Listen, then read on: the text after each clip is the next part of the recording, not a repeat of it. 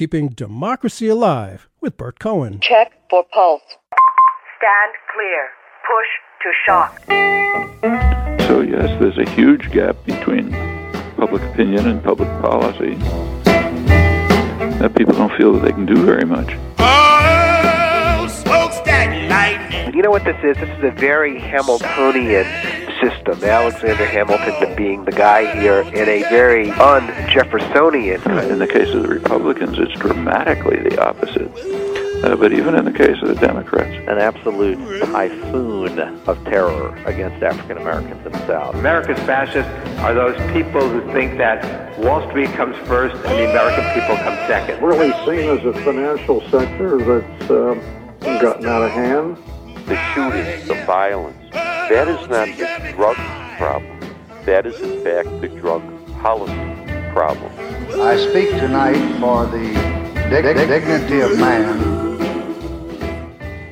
in the late 19th century, after the American Civil War, the railroads got to crisscross and uh, bring the two coasts much, much closer to each other than had been before. Huge changes came to America. We were railroaded, which is the title of a new book, quite a book, Railroaded Transcontinentals, The Making of Modern America our guest today is, is, author Richard White. Thank you for being with us. Thank you to be here, Rick. Well, Richard White is an American historian, a past president of the Organization of American Historians, and the author of many influential books on the American West, Native American history, and environmental history. He's Margaret Byrne Professor of American History at Stanford University, where he's one of that university's most honored professors. And uh, Railroaded is has been called a Leviathan, a provocative challenge to a major myth about the American West. The transcontinentals were a triumph of American entrepreneurship and ingenuity. He takes a look at that myth. He often they often prove to be a disaster for all but the handful that dreamed them up and abetted by cronyism and complacent governmental regula- regulation enriched themselves as they impoverished the rest. This tale of havoc is an unsettling allegory of today's financial collapse and essential reading for all unnerved by the thought that we seem doomed to repeat history, whether or not we are aware of it. And that was uh, Shepard Krech uh, reviewing the book. It's a powerful, angry book, perhaps, about politics, greed, corruption, money, and corporate arrogance, and the America formed out of them after the Civil War. Richard White, you start the book, Railroaded, by saying that the transcontinentals came to epitomize progress, nationalism, and civilization itself.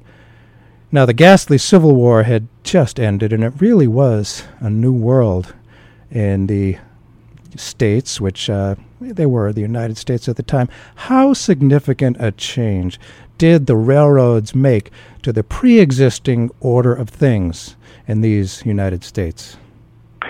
Well, I mean, I can give you an, an easy example on that, Bert. That um, it had taken the United States or Americans, Anglo Americans, roughly two and a half centuries to advance up to about the Missouri River. Um, with the railroads, the rest of the continent is incorporated into the United States in a generation um, with, with astonishing speed.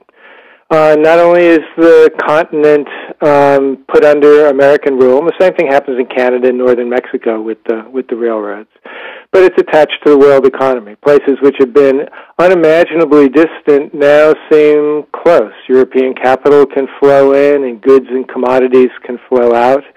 The pace of migration steps up. And when I started the book, I thought, well, who could object to this. This is exactly the kind of progress that Americans um, desired, that they imagined would happen, and it all comes to pass with astonishing rapidity. It's the problem is, while this is growth, it ends up being what I call in the book dumb growth, for which many Americans pay a tremendous cost and the it, it, was involved the creation of the uh, corporate structure that uh, that we have in place now. You you, you mentioned uh, you know shrinking distances, and there was something you called I believe it was spatial politics, the the, the politics of space. And uh, I wonder if you could talk about uh, what that means and how uh, how affected our living was by the beginning of the, the railroads coming to various parts of the state uh, of the United States and uh, doing something very, very different to space. Well, I think one of the ways to think about this is that um, most Americans in the 19th century thought about space in a fairly straightforward manner. They thought, well, you know, space is measured by distance, and what really matters is how quickly we can cover the distance. Well, railroad trains go faster than wagons, they go faster than horses. And so you get the great cliches of the 19th century that the railroads have erased time and space. But if we think about this a little differently, um, you can begin to see the great discontent that the railroads created. I, I mean, I live in um, Redwood City, which is near Palo Alto, about 30 miles south of San Francisco.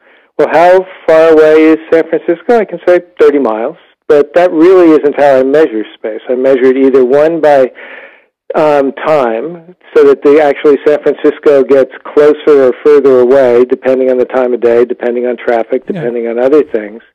But if I put space further out, if I think about how long does it take me to get to New York or to Hong Kong or someplace else, I begin to think about cost. And in fact, railroads control cost. And what they find in the 19th century is cost does not depend necessarily on distance. Once railroads have the ability to set the cost of a trip, then in fact they can make places move closer together or they can make them move further apart. And that's the kind of thing that they do, which in fact means that people find their own destiny. Merchants, farmers, others are under the control of railroads, under the control of rate tables, because what they've created is a relational distance once we begin measuring these things by cost of transport. And certainly before that, space was just uh, your community for the most part. You didn't really have that much contact uh, with places really far away. At least that was the case throughout uh, most of the American West, and uh, suddenly that that changed. And and before that, if I'm correct, before the the Civil War, Americans had really very little contact with the federal government. The, uh, my understanding is the only real contact and awareness of a federal government was the post office. In what ways did the Transcontinental Railroad help create a dominant government? That's a very big question, and that's largely what the book is about. Well, in the 19th century, it's impossible to build these railroads without government support. These are subsidized railroads. Um, nobody who knows anything about railroad transport is going to um, build into the West because there's not enough people and there's not enough traffic. So what you're doing is you're building ahead of demand. Um, people who run railroads in the East look at this and they don't bite. The people who bite are people who actually have very little experience in railroads. And most of those who do the investment really have no intention of making money from selling transportation.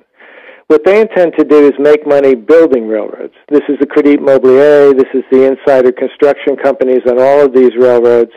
They will build the railroads at extravagant cost and pocket the difference. The other thing they will do is to sell bonds and to manipulate stocks to make all kinds of money on the financial markets. That the railroads themselves go bankrupt doesn't really matter that much to them. Um, what matters to them is whether they're able to get a profit out of them. But they can't do any of this without the federal government. Because, in fact, the federal government provides the subsidies, either bond subsidies or more often land grants. The federal government enforces or doesn't enforce the laws that are supposed to prevent this from happening. The federal government gives them protection against Indian nations who resist the attempt of um, driving railroads across their lands. The federal government is going to protect them against their workers when they strike. And mm-hmm. what they mm-hmm. find is that they really have to be able to depend on federal aid. And more than that, when they compete against other railroads who also depend on federal aid, they're going to have to depend on supporting Congress. So what we begin to get is a system which goes down to the present day, sure. where corporations don't really compete just in the market, they compete in government. They compete for government favors, government protection. And this whole system really gets underway in the 1870s, and much of it is geared around uh, transcontinental railroads and their lobbies. We are talking with uh, Richard White, author of the uh, powerful new book, Railroaded The Transcontinentals and the Making of Modern America. And one of the things I love about history is, you know, looking today and seeing, oh yeah, this kind of reminds me of uh, stuff earlier. And a lot of the people today base their arguments on their perception of history. And the Tea Party these days looks with fondness to the 19th century as a time, romantic time of rugged individualism and a relatively unencumbered free market. They want to go back to rugged individualism. They want to go back to the free market. And they, they believe very deeply that, oh, just letting the free market go unencumbered will uh, solve our problems. What does your book, Railroaded, have to say about that mythic picture of the 19th century? Well, I mean, the first thing the Railroaded says is um, there is no such thing as free markets or national markets. All markets are political markets. All markets are created by laws and rules, and they have to do with government. So, first of all, the sort of myth that there's a market out there that is somehow separate from human government governance is a myth. But what you can't have is less regulation or more regulation. But if you go to the 19th century, what you have to do is start asking questions. Does the government intervene in these markets? Yes, of course it does. It's the one without it, the gov- these railroads would not have been built. It subsidizes them, protects them. It does all kinds of things. Does it effectively regulate them? No, it doesn't. Yeah. Um, so what you're having is a is a process in which the federal government really acts along with these corporations. In the case of the Union Pacific, charters and creates the corporation, which will have huge effects on the country as a whole, but it doesn't regulate them. These railroads are only going to be brought under control and really begin to run much more efficiently in the early 20th century with the progressives, and that's a story that comes after railroaded, but that's a story of successfully regulated capitalism. So in the 19th century, this is not a free market story because without um, government aid, without government protection and subsidy, these railroads would by and large not have been built west of the 100th meridian. But it is a story of what happens when, in fact, there is no effective government regulation, and the result is not very pretty. Well, specifically, how is it not very pretty? I mean, obviously, it seems that you know when you talk about environmental uh, consciousness, it, I don't think it was there back then. I mean, the, the the earth and the sky and the water seemed limitless, and you'd have to think about pollution. Uh, obviously, you know, burning coal, you know, caused a lot of pollution. But but what were some of the other perhaps effects that uh, people who who kind of worship the unregulated market might not be so happy with? Okay, I mean, the first thing that's, that happened was that you have to consider that all of these um, corporations, virtually all of them, are financial failures. They go bankrupt, most of them at least once, many of them twice, some of them three times. And you think, well, that's supposed to be what happens in, in capitalism. If a, if a company doesn't work, it simply loses it. But um, in this case, the way bankruptcy works, they go into receivership, which allows them to continue to operate. Um, as they operate in receivership, they begin to drive down costs of other railroads. And you think, well, that's that's to the good too. Now we're getting more efficient transportation. But the nature of this, with the nature of the investment, it leads to depressions. It leads to the panic of 1873. It's going to lead to the depression of 1882-83. It's going to lead to the depression of 1893. For even um, most conservative economists, these are called at the time railroad depressions. These are these are depressions brought brought about by the overinvestment, the waste of capital in railroads, the inability of them to pay their debts, because they're the largest corporations of the time, they drive the rest of the economy to ruin with them. This isn't something that happens once. This happens in a recurring pattern throughout the 19th century. And these are deep and serious depressions which will not be matched again until um, the depression of the 1930s. Each of them, in many ways, is worse than what we're going through right now, which is which is bad enough. So one of the things these things do is play a big role.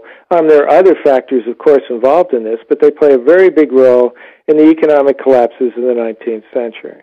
The second thing they do for these railroads to survive, what they have to do is, as I've said, become involved in the political process.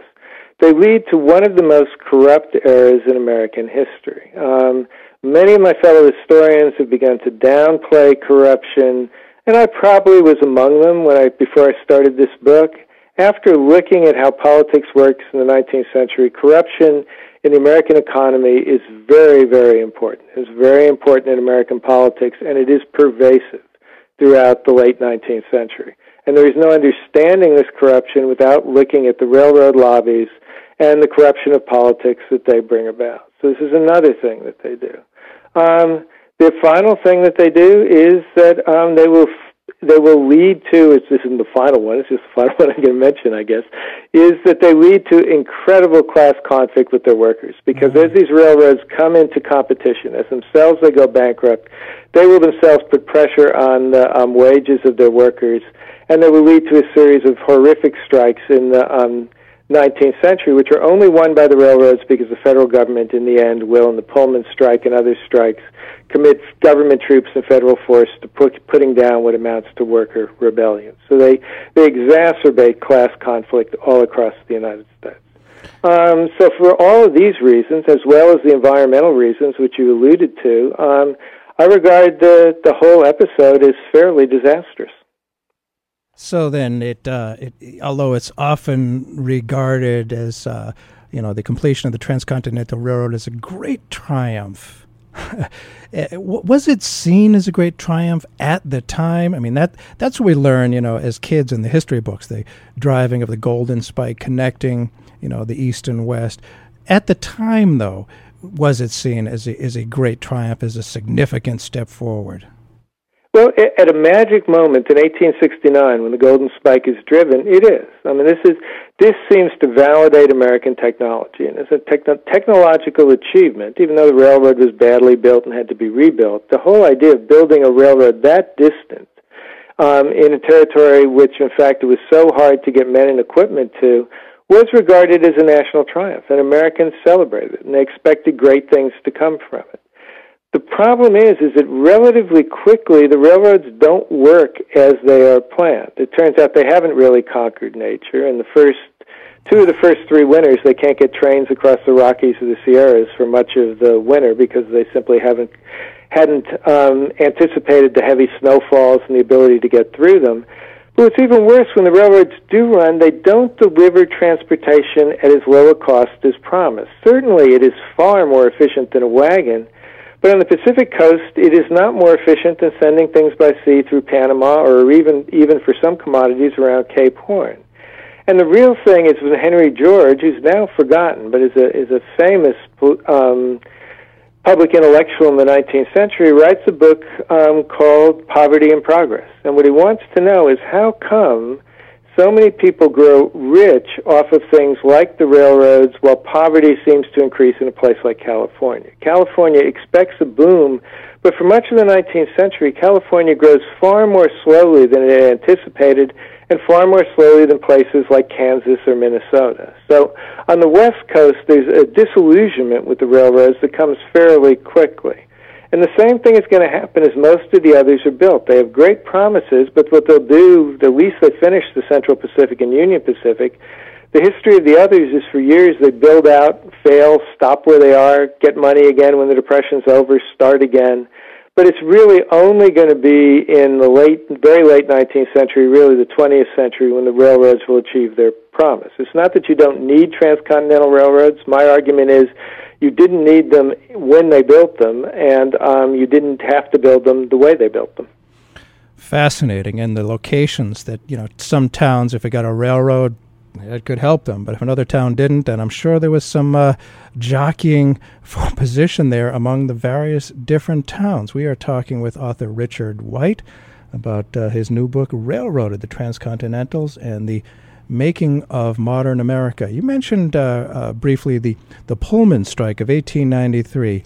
And if you look at the history of the 20th century, there was a lot of bloodshed uh, in labor strife. And it does seem that pretty consistently the federal government, and oftentimes the state governments too, came down on the side of the corporations against the workers consistently.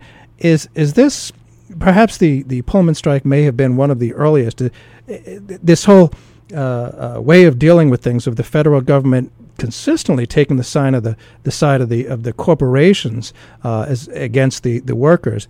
Did it kind of get its start then, and, and what part did the Great Pullman Strike of 1893 play? Well, in the 19th century, the Pullman strike on the railroads is the culmination of a long struggle. And, and one of the things we have to realize about the 19th century is workers were not powerless. Um, workers had managed to get fairly high wages on these railroads. They're fighting by and large to protect them. And what they're best at, as I mentioned in the book, is this sort of guerrilla warfare over work rules and work actions. So as long as the struggles are small scale, the workers do very well. Small scale strike, the workers are probably going to come out okay. And as long as the workers have to depend on local government, town governments, county governments, again, very often many of these officials are workers themselves, and there's a great deal of popular support for the workers. Even when you move up to state governments, here it varies more, but again, there's going to be um, more local support for workers and workers' strikes. If the if the government intervenes, it will only be to to um, protect public order and uh-huh. not to suppress the strike. Hmm where this changes and has changed fully by the Pullman strike is um, the federal government is intervening, and, and again, the people who are intervening are um, the Attorney General is, is quite explicit about this in the Cleveland administration. Where they're intervening is to suppress the strike itself. The the real issue is whether they're going to carry the mail. And there's a whole series of technical issues. The workers make all kinds of compromises. They will attach mail cars to the trains. They will let the mail go through. They have no desire to interfere with the mail. But what the companies insist on is either attaching the mail car to a Pullman car or putting Pullman cars on the trains when the railroads are boycotting the Pullman, or the workers are boycotting the Pullman cars. And so they set up a confrontation which never had to take place and at that point they will send in troops. There is going to be violence, but in most places there is not violence before the troops come, there's only violence after the troops come. So the troops are less suppressing violence than actually provoking violence. But the end of the strike is going to be the crushing of the American Railway Union. Eugene V. Debs, who will later go on to be a socialist candidate for president, is going to serve time in jail. It really radicalizes Debs more than anything else. And it's a clear sign that at least by the 1890s, when the government intervenes in these strikes, it is very largely going to be in favor of corporations and against workers. Mm. So we're living with that now. And, and one of the questions that comes up uh, often these days, that people get frustrated about, uh, is the notion of corporate personhood. Did it, this idea that, that corporations have the same rights as actual flesh and blood human beings, and you know, we are paying the price for that now with the uh, uh, decisions of the Supreme Court, uh, Americans United, about uh, being able to spend however much they want to support or oppose any particular candidates. Did the notion of corporate personhood originate with the railroad corporations? Yeah, that, it actually um, originated with two cases um, which are right around where I'm sitting right now. One is the Southern Pacific versus Santa Clara County, another one Southern Pacific versus San Mateo County. And these will evolve over time. And you're perfectly right. The evolution goes on to this day with the recent Supreme Court decisions. But what they do is interpret the 14th Amendment to, in effect, give corporations, which is artificial persons, certain rights as citizens. Um, now, at the time, the outrage against this is fairly profound. I remember the California governor at the time says that the court has made a fundamental mistake. It's not that there doesn't have to be some legal rights for corporations, but he said corporations are persons which are created by the government. Without the government, they do not exist. They are chartered by the government. Human persons are people who created the government. You are now making creatures of the government have the same rights mm. as the people, the citizens who created the government, and this is both illogical, in a certain sense crazed, and he said it is going to have terrible ramifications. And I think hmm. he's right. Uh, we are paying dearly for that now. Uh, things could be so, frankly, much better. And I can't help but believe, as a student of history, that, uh, and hopefully as one who participates to my little bit in making history, that someday corporate personhood, perhaps in my lifetime, will be done away with, re examined and done away with. Of course, nothing comes easy, but. Uh, in the the 19th century, this is just after the uh, American Civil War, where because of a few mistakes, the uh, Confederacy lost and uh, was not able to go its own way. But with the South in ruins and the North in fine shape, all attention turned to the West. I wonder if you could tell us about how some of the early days of, of uh, this going on, the Pacific Railway Act of 1864, and perhaps how the post Civil War period provide a great and unprecedented new platform for men of great ambition. Well, I mean, one of the things that we have to we have to think about here is that um, rarely in American history has a single political party had the ability to put its ideas into practice in the way the Republican Party did during the Civil War and immediately after the Civil War. As you say, the South is both in first in rebellion and then defeated. Um, the Democrats are tarred as the party of treason. The um, Republicans uh, dominate the presidency and both houses of Congress, and they pretty much write their platforms into law. Um, there are all kinds of contradictions in the Republican Party, but the the critical thing here is that for those developmental Republicans, those who are descendants of the Whigs, this is the chance to really put in practice having the government create an infrastructure that is well intentioned. What the government intended, what the Republican Party intended, was the government would provide railroads, canals, aid to building these things, which would allow the replication of the North as it existed then. And they see it as a free labor society.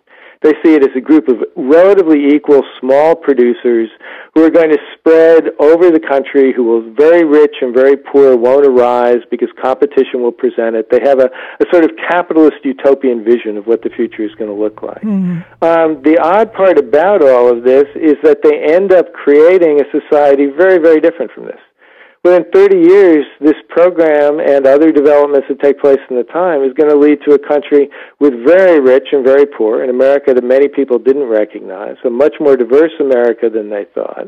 Um, far from having a homogeneous citizenry as they thought, it's going to be a citizenry as this country industrializes with more and more immigrants, more and more diversity of both race and religion.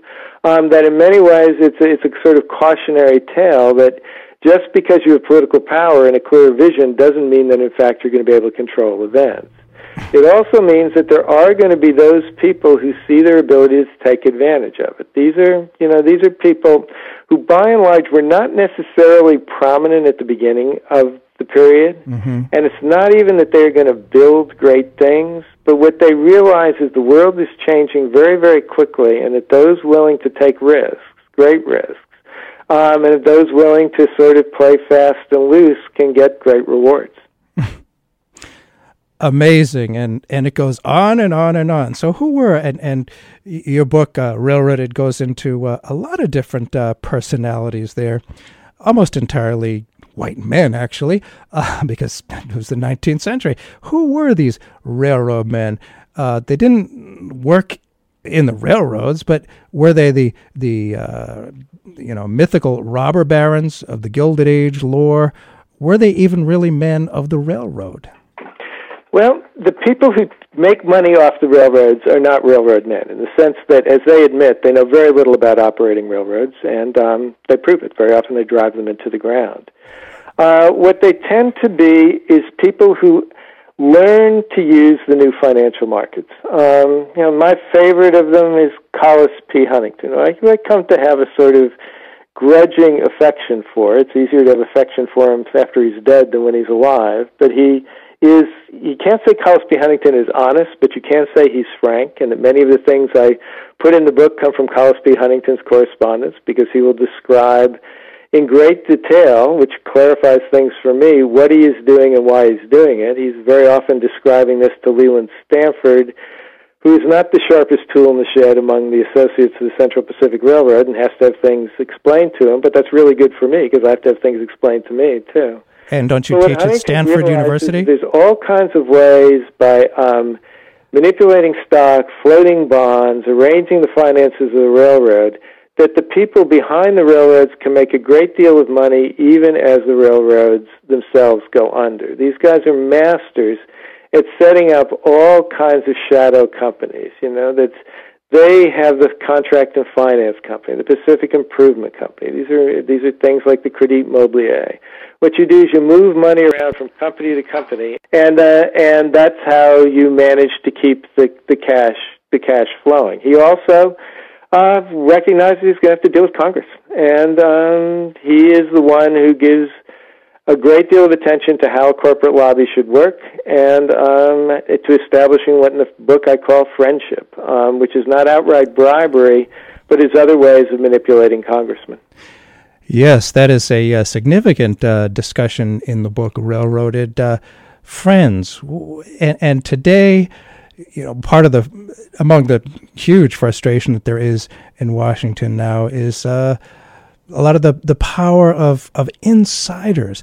And it seems a lot of frustration actually by a lot of the, the Tea Party people who feel like this isn't our government. This isn't, uh, you know, democracy, a republic, that there are insiders who, you know, are really taking control. And it seems like one of the powerful uh, effects of this period of the development of the Transcontinental Railroad was that uh, lobbies uh, happened and, and having friends in, in high places and uh, the massive corruption that hindered uh, that, that happened. Did the railroad corporation set a standard for corporate behavior and power that's still in effect? Um, you know, I think they do. And there are periods in American history where this isn't going to be as strong, but I think you're right. The parallel between now and the late 19th century is a very, very strong one. And the way friendship works is that it's not about um, bribery. My guys, the people who run these railroads, will bribe people, but they'll bribe people at, when, in fact, all other policies have failed. Bribery is a policy of last resort. What you'll do with friendship is you'll operate in a different way. Um, many of the people in Congress are lawyers. At the time, they will be given uh, cases to argue before the Supreme Court, or they'll be put on retainer by the railroad companies. Um, railroads recognize that information, whether stock is going to rise or fall, whether bonds are going to rise or fall, is an easy way to make money. The railroads deal in information. Insiders in Congress will get information about what they should buy and what they should sell. Um, railroads will give them land, usually under uh, assumed name. They won't give it directly to them, but they'll give them to others, their relatives, or under an assumed name or some sort of corporate fiction that they will they will allow them to take land. Mm. Um, when they're done with their term in Congress, they will be able to serve the railroad corporations. Railroad corporations, um, all they ask for is reciprocity. They will look out for the interests of congressmen. All they ask is the congressmen look out for their interests too. And they set up this pattern of friendship in the 1870s, which will serve them very, very well. It doesn't work perfectly. Um, as the more visible the railroad is, the more vulnerable it is. But what the railroads learn is you don't have to win elections, that the railroads are not that effective in democratic politics, but they're very effective at manipulating people after they are elected. And that's how friendship works. And that's the word that they use. They use friend as the word that goes over, recurs over and over again in their correspondence. There is no political success without friends, and the railroads certainly have friends. We are talking on the Burt Cohen Show with author Richard White about the new book, Railroaded The Transcontinental and the Making of Modern America. Very, very insightful. And uh, one of the often quoted characters in the book is Charles Francis Adams, who was he and what did he mean when he said, quote, the Pacific railroads have settled the Indian question? Well, Charles Francis Adams is another one of these characters who um, I became very, very interested in. Charles Francis Adams is the grandson and great grandson of presidents. He's uh, the grandson of um, John Adams, the great grandson of John Quincy Adams. He's the brother of Henry Adams, who wrote The Education of Henry Adams. He goes into business following his career in the Civil War, and he um, is president of the Union Pacific Railroad. And what he means by the government has settled the Indian question is that it is the railroads that allows the government to put an end to Indian wars by defeating Indians much more quickly in the far west than they ever had been able to do in other parts of the country.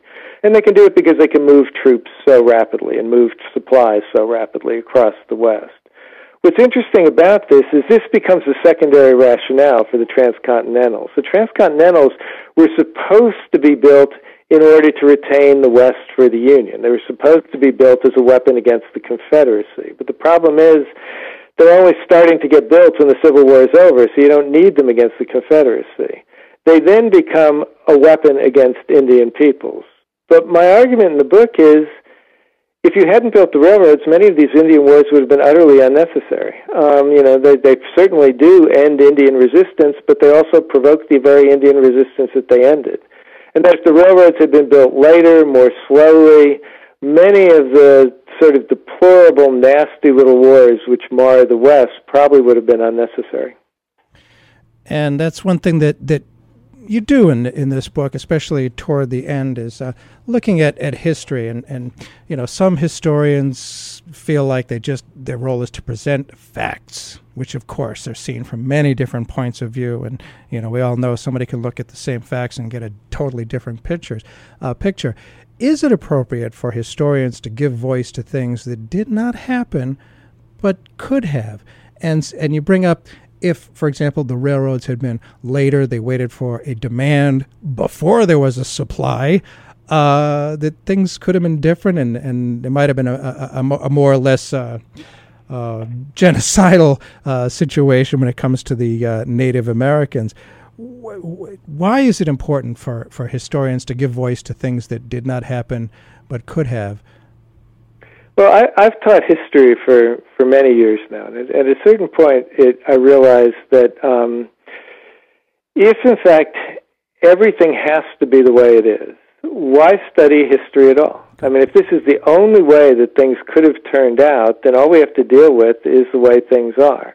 How it got that way might be as, you know, some sort of interest to those, and antiquarian interest to those just interested in the past, but we have to deal with the way things are. Well, but if history, in fact, is always indeterminate, it's not that anything can happen, but many things could have happened.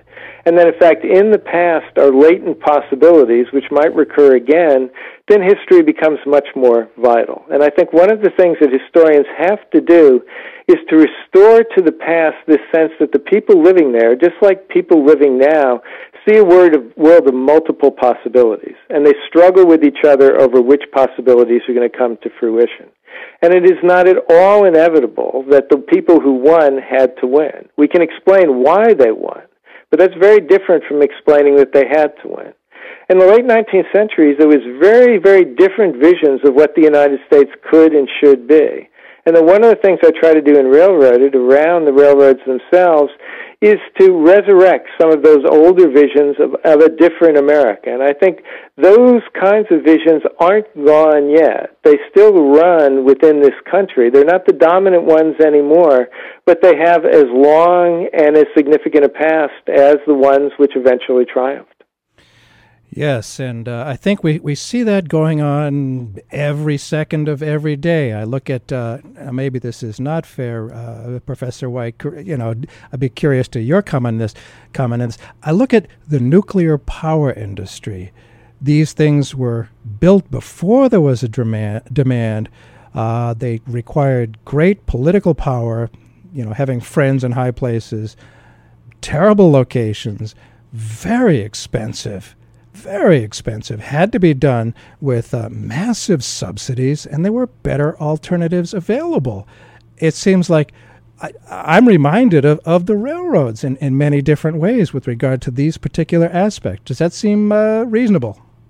Yeah, I mean that's that's appropriate because what you what you look at is many many different industries. Um, we see that they only come about because decisions were made in the past that once those decisions are made, as bad as they were in retrospect, they leave us with a legacy that we have to deal with. Um, even if you erased every nuclear power plant today, you would still be left with the legacy of all the waste that were produced already, very yeah. toxic waste that we have to do something with, and that our um, children and grandchildren and people for millions of years will have to do do something with. Um, that these kinds of things is I'm not somebody who necessarily thinks that government shouldn't subsidize some industries, but you should be very, very careful before you start turning over large amounts of money to private corporations, um, and in fact granting them the kinds of legal protections that might come back to haunt you. I'd say so, and I wonder how some of the Tea Party people today would feel about the reality that railroads got, as you say, a lot of public aid without concomitant public control. And yeah. it seems like nuclear power, like a lot of the places where they were put, the people of the local community really didn't want it, but they got plunked down there anyway. yeah, I mean, it, it's one, it's one of the things that sort of amazes me about the railroads, and I mean, the Tea Party with its affection for Ayn Rand, and Ayn Rand, yes. of course, um, took the kinds of people I'm talking about in the in um, railroaded as her heroes. Yes. Um, these are supposedly going to be the great figures of of American capitalism, but Ayn Rand's version of them is one that I simply do not recognize, having studied them in the 19th century.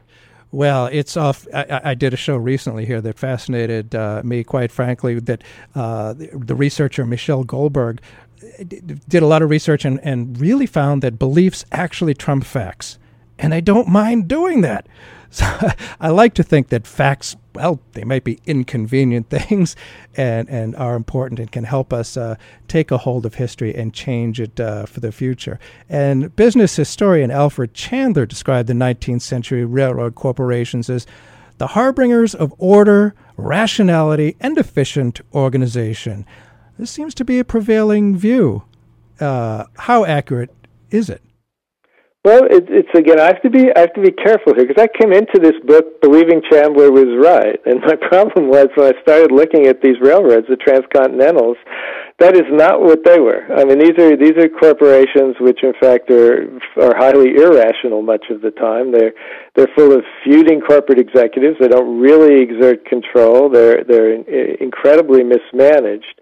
Um, I can say that about the transcontinentals in the 19th century. I can't necessarily say it about the Pennsylvania Railroad, which Chandler studied. What I can say is if Chandler's trying to read the Pennsylvania Railroad into all other corporations, it certainly doesn't work, at least for the 19th century. Hmm. You know, I would say that eventually corporations do become bureaucratic and orderly, but I think it's far past the period where Ch- where Chandler um, said it did, and it might be due to um, factors other than the functions of the corporation themselves. So I, I, I was um, surprised the extent in which Chandler failed to describe the corporations that I'm looking at. These are um, quite unruly and um, quite disorderly corporations in the late 19th century.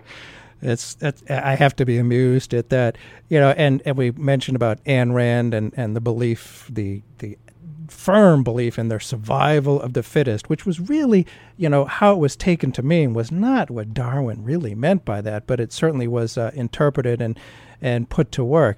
Now, in terms of the the idea of survival of the fittest, reality was, as you say, that the unsuccessful and the incompetent not only survived but prospered and became powerful. So, was the Gilded Age a triumph of the unfit?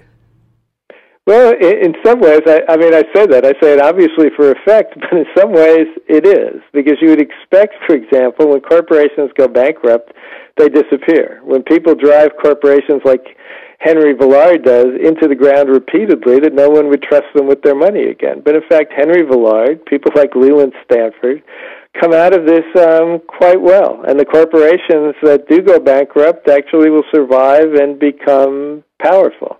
They do so largely because they have friends in very, very high places, which will intervene to protect them.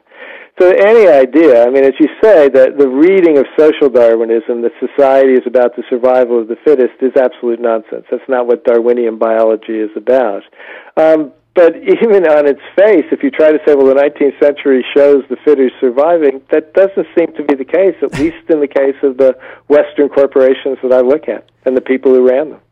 so fascinating. I, I, encourage people to read this book, uh, Railroaded, the transcontinental making of modern America. We're speaking on the Burt Cohen Show with Richard uh, White. And obviously, a lot of the uh, men who, who head this up, the uh, greedy guys who, you know, uh, uh, you know, did a lot of, of harm perhaps to America, take it on the chin in many ways but it's certainly not a one sided book, not at all. Many on the left today would probably reflexively agree with a group of people called the anti-monopolists, the farmers and the workers.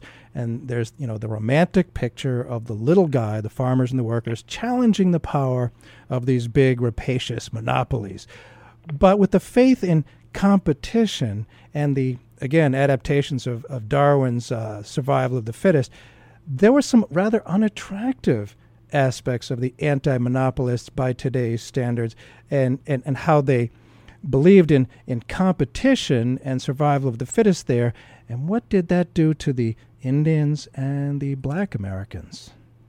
Well, I mean, one of the things that, that struck me as I studied anti-monopolism, and in, and in some ways I'm, I'm quite sympathetic to it, but in other ways I realized its cultural core is around the idea of white manhood. Um, and what they did is they used white manhood very, very effectively. White manhood meant the ability of a white man in a competitive economy to earn enough money to support his wife, who would of course be usually be at home, or always be at home, and his children, um, and in fact to be able to negotiate freely and equally with other white men. What this left is everybody who did not qualify for white manhood, which became black men, certainly Indian peoples, and above all in the far west, Chinese immigrants, outside and as a threat to white manhood. So many of these movements are deeply racist, and they're not sort of peripherally racist or accidentally racist. They're racist at their core because, in fact, their key cultural idea is around the protection of white men. The protection of white men will turn them against corporations, but it also turns them against other Americans who are not white. And there's no dealing with either the unions or many of the anti-monopolist political movements without recognizing this um, this racist core. There are, of course, people who fight against it, but they are very much in the minority. And I wonder what part of the 19th century philosophy of man against nature, white man overcoming nature, doing whatever was necessary to tame, control, and absolutely dominate the wildness, including the Indians. Uh, and, and, you know, what what did that do to the the West, to the building of the nation? Certainly, the private interests made out really well, really well, whether or not they were skilled or if if you know it, it followed traditional laws of capitalism. But how much did the country as a whole benefit from this railroad building frenzy of the late 19th century? It, it, it you know, on the face of it, it benefited a lot. Well, I, I think what you have to do is you have to distinguish between different parts of the country, and you also have to distinguish between American um, attitudes. I think there's been an overrating of how much Americans in the 19th century believed in conquest of nature. What they usually believed in is what they saw themselves as a kind of natural force, and the word they often used was they were finishing nature that they were doing is taking the natural environment and doing as God intended, bringing it into full productivity. So they never, it's not that they never thought of conquering it, but they very often would think in this term of finishing. And they would often think of the railroads as the final product of finishing. And if you look at the ideal representations of railroads in the 19th century, what they show is a railroad train running through fertile fields and towns off in the distance, um, and a general prosperity all around them. Yes. And what I do in the book is I say, well, this this is not a totally nonsensical vision. That up into about the 98th meridian, a line that runs to about through the middle of Kansas and Nebraska, um, there is a sense in which railroads were needed. They did bring prime agricultural lands into production, and there was a kind of relative prosperity. And there's also in California a need for railroads that'll run into San Francisco and bring goods in California so you can put them on ships. What I'm talking about is the transcontinentals, the railroads, the trunk lines that run from the 98th or 100th meridian off into the West Coast. These are the lines that are pushed forward way too fast. And these are lines that bring with them a kind of development which is environmentally destructive. And it's environmentally destructive because the railroads need something to carry. So what they will encourage is first the hunting of buffalo, then later on um, the cattle industry, mm-hmm. mining industry, um, the expansion of the wheat belt, producing products for which there was relatively little market demand, and all of these industries also end in both economic collapse and with real environmental damage left behind. Hmm. So, again, building a big supply of railroads and then having to create the demand, uh, sort of uh, uh, backwards. And again, talking about uh, today's Tea Party, have to keep coming back back to them. We hear the term astroturf of course, that means false grassroots. And we had the real grassroots of the anti monopolists back in the late 19th century. Uh, and lobbying, you know, we now re- refer to as lobbying in Congress, uh, it appeared perhaps at the time to be occurring spontaneously from regular people trying to take control. Was was there a, a precedent for this uh, uh, astroturf, you know, appearing to be the public will? Did that kind of machination go on by the uh, the railroad barons? Yeah, in, in some ways they invented it. Um, you know, one of the things that Grenville Dodge, who's a, a fascinating figure, but one of his yes. incarnations is a, a, a lobbyist for the Union Pacific and the Texas Pacific. What he realizes is that well, friendship will take you a long way, but politicians are politicians. They need some cover. They need to be responding to something that's supposedly coming from their constituents. So what he realizes is that he can manufacture that. He can manufacture it through newspapers. He can manufacture it through petitions. He can manufacture it through all kinds of ways in which the railroads will set up what looks like a spontaneous movement taking place in a congressional district or back in a senator's home state, but the whole thing has been arranged and manipulated by the railroads. One of the things the railroads recognize for both finances and politics is how critical information is. The railroads mm-hmm. themselves mm. will um, first they'll take control of newspapers, then they realize that is expensive and doesn't work really well because, in fact, once a newspaper is identified with the railroads, it uses loses its utility. So what they will do is make friends of individual newspapermen. Mm-hmm. They will very often write the articles themselves, though someone else will sign it and put it into the papers. When you go back to the to the um, railroad correspondence, you recognize, and they taught me how to read newspapers, um, when things is coming, when things are coming from the railroad and when they aren't, when petitions have been geared up by the railroads and whether they're spontaneous. All of these things, this kind of astroturfing, is very much in place by the 1870s, and it's the creation of railroad lobbies, and they become very good at it very quickly. Thank you, Railroad, for AstroTurf today. Unbelievable. Today, of course, we have the Koch brothers uh, doing basically the same thing, manipulating public opinion quite quite well, remarkably. Again, we're talking to author Richard White about his uh, new book, Railroaded: The Transcontinentals: The Making of Modern America, published by Norton. And uh, one differentiating aspect of America as compared to Europe is that you know, in Europe, they've had hereditary aristocracies. A lot of Americans don't like that people uh, believed they come to wealth through their own efforts.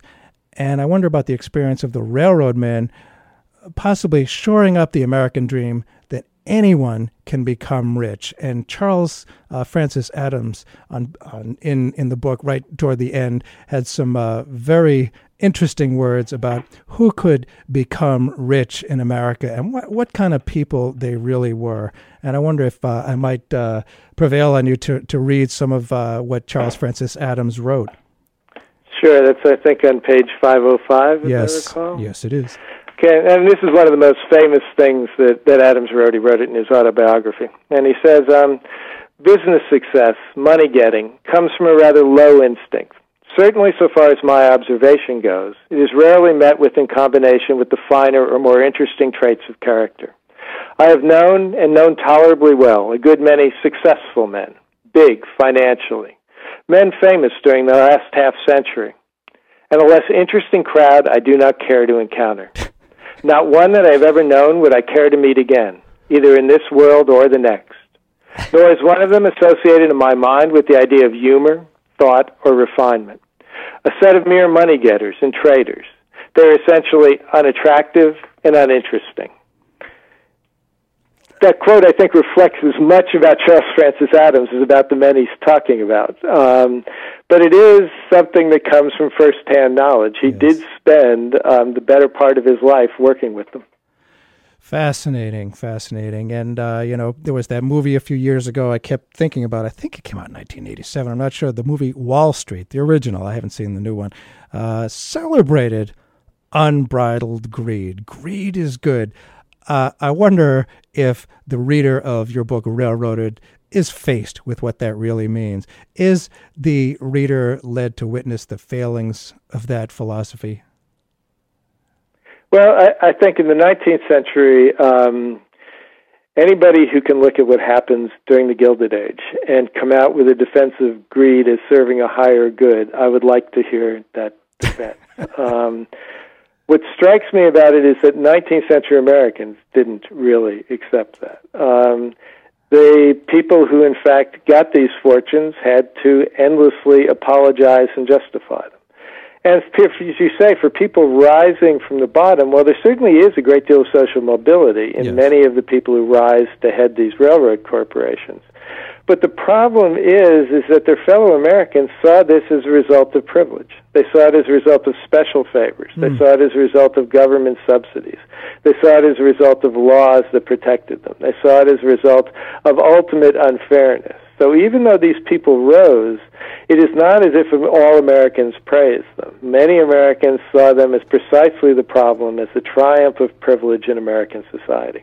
Fascinating. And uh, today we have the Tea Party defending uh, these people, you know, the, the richest among us, saying you can't tax them anymore. They they deserve all their great wealth. They've earned every penny, deserve to keep it all.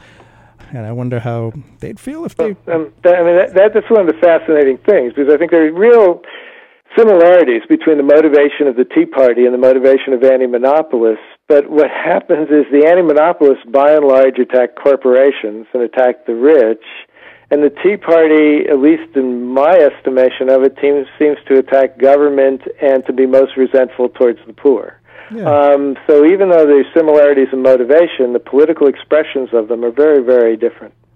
but they're also uh, affected by the uh, astroturfing, certainly the money.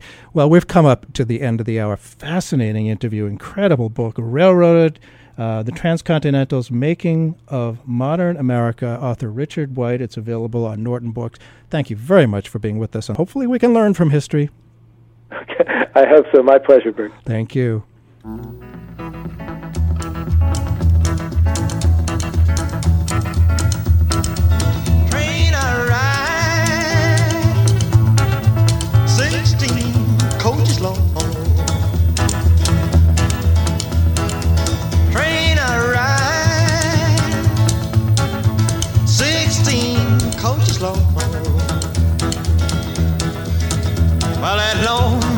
Train got my baby and gone.